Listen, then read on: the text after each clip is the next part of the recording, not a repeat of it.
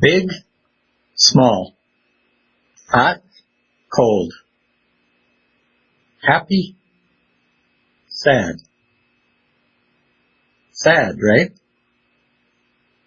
Now believe me, I know words are slippery things, but one of the ways we help to shape our understanding of words is to imagine what the opposite would be. And I found that sad came very naturally to mind as the other side of the happy coin. And then I wondered, is that true in my experience?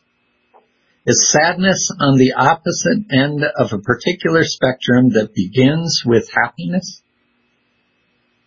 Now, I realize, as I said, that words are slippery things, and they are slippery in part because they are trying to describe sensations and feelings and experiences that are contextual, relative, changing, and complex. And part of the complexity is that we don't experience such emotions one at a time. They are all mixed up together. And yet, it feels like the idea of happiness is worth unpacking, if only because it is often stated as a goal for ourselves, the pursuit of happiness, and is a piece of the good wishes that we have for those we love the most. I just want you to be happy. When we talk about the pursuit of happiness, it sounds like happiness is something which, as a result of a successful pursuit, we can grasp, which we can hold, which we can own. Charles Wyman brought my attention to the fascinating fact that the writers of the Declaration of Independence borrowed and in some cases lifted whole passages from philosopher John Locke's second treatise on government. Interestingly, John Locke listed the unalienable rights as life, liberty, and property. Now you have to wonder what led to the change from property to the pursuit of happiness. Did they just want something that sounded a little loftier? Did they mean to leave out property?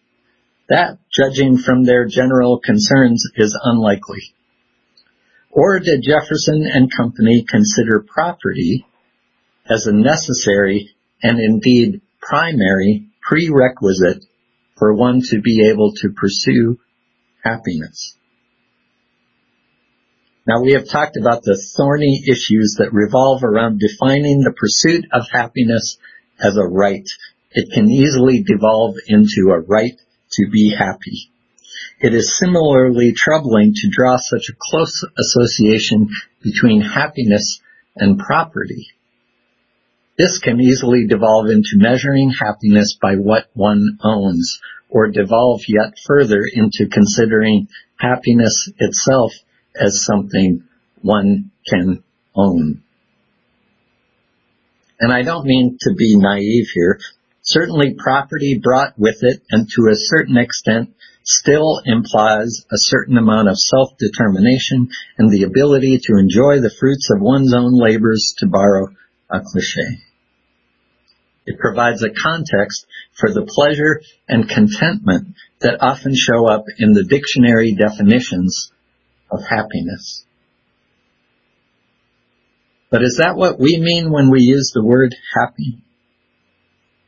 And do we then imagine that pleasure and contentment are experiences that continue over time, that we can hold on to?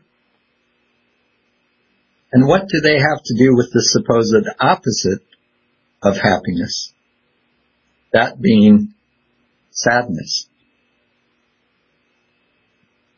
I just want you to be happy means presumably I don't want you to be sad. Ever? Is that realistic? Healthy? Is that really what we wish? Granted, sadness can be, well, hard, painful. But is it something we would choose to erase from our lives entirely? Is it incongruous with the pursuit of happiness?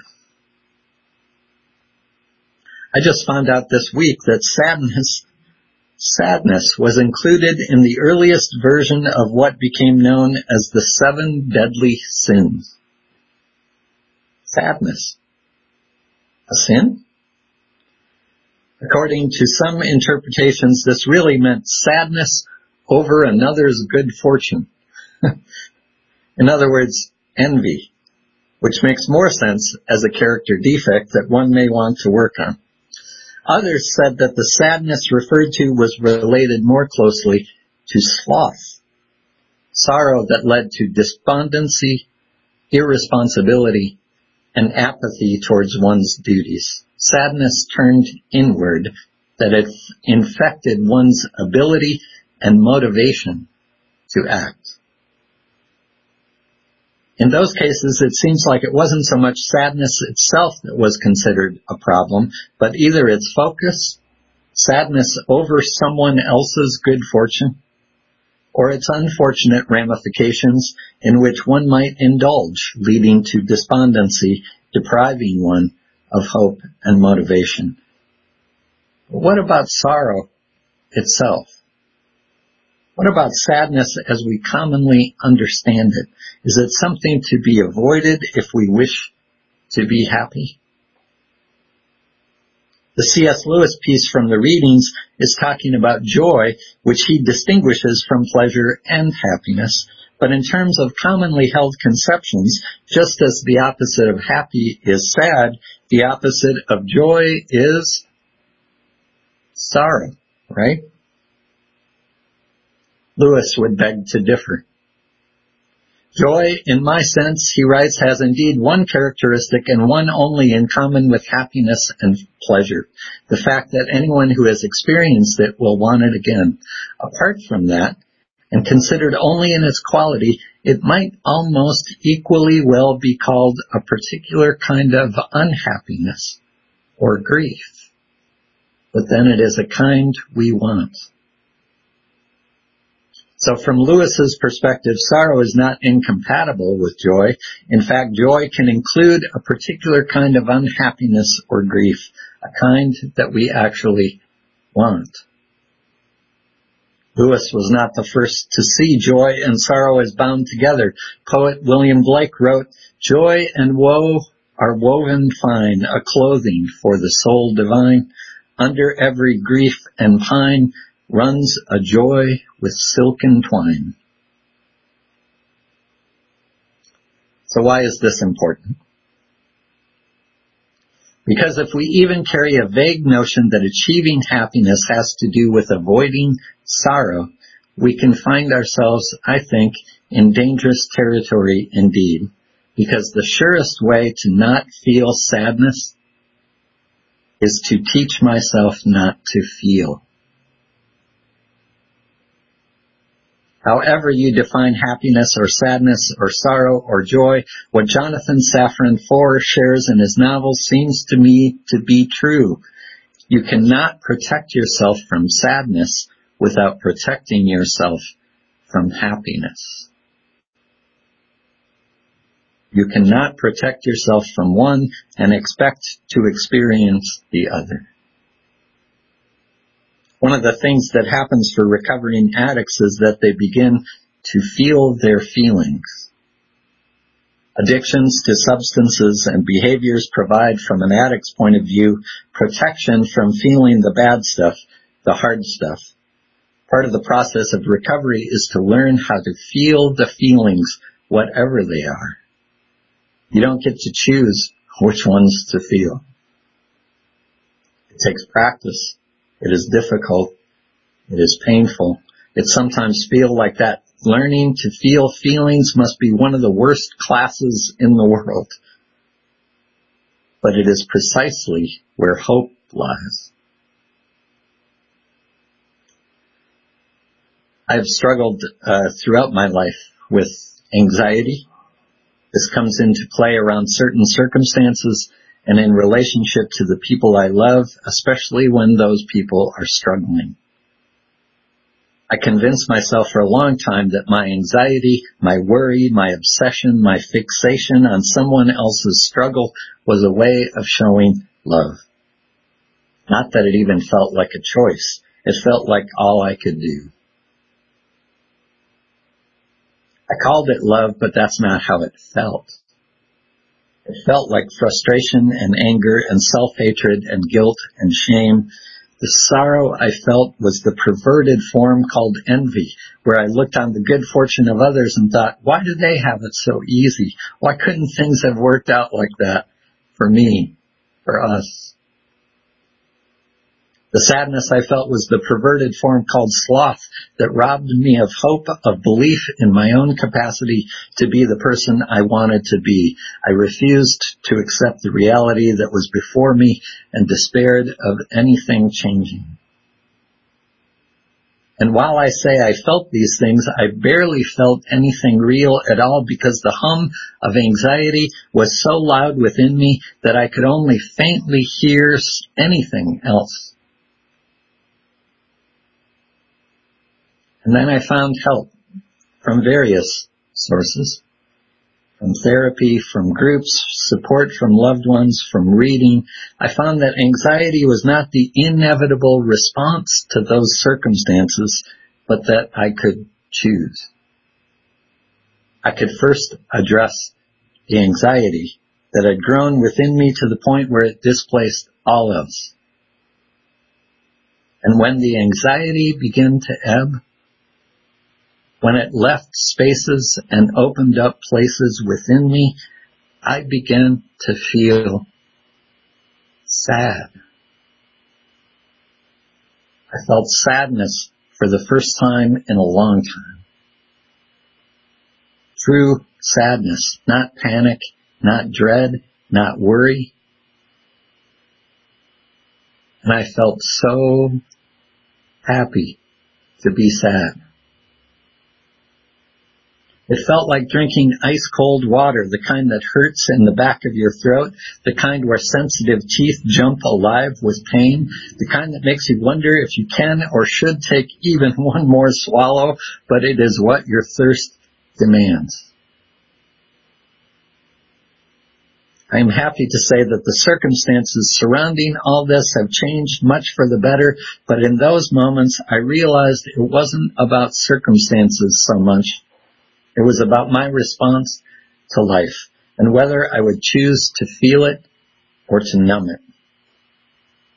Just as I had once been addicted to alcohol, I had also become addicted to anxiety, another numbing substance that promised to protect me from pain, even as it was causing great pain to myself and to others. And I needed to learn once again as I'm sure I will need to learn throughout my life to feel my feelings. I was happy to be sad. And while my sadness was about certain, certain circumstances and relationships, it also touched something larger, deeper about life itself, some sorrow that is a part of existence. Maybe it was the joy that C.S. Lewis describes, a particular kind of unhappiness or grief, a kind we want. Maybe it was a recognition of what the cautionary words of Jonathan Safran Foer, you cannot protect yourself from sadness without protecting yourself from happiness. Maybe it was a recognition that these words also hold a promise. If I've opened myself to feeling sadness, then I have also opened myself to feeling happiness. So yes, happy to be sad. And we are living through times that hold a lot of sadness. Believe me, I understand the tendency to turn away, to want to protect ourselves, and yet I hear the tragedy in those words uttered by the character in Foer's novel, I spent my life learning to feel less. Every day I felt less. I would ask us rather to find ways to feel our feelings Sadness need not lead to the envy or sloth described in the seven deadly sins, refusing to accept the reality in which we live and allowing our sorrow to morph into despondency and despair. Sadness, rather, can provide a powerful connection. We bereaved are not alone, said Helen Keller. We belong to the largest company in all the world, the company of those who have known suffering. When it seems that our sorrow is too great to be borne, let us think of the great family of the heavy-hearted into which our grief has given us entrance, and inevitably we will feel about us their arms, their sympathy, their understanding. Believe me, when you are most unhappy, that there is something for you to do in the world.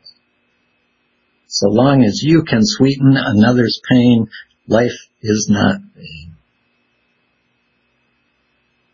Happiness and sadness, joy and sorrow, woven fine, inextricable. May you feel your feelings and become present to this moment.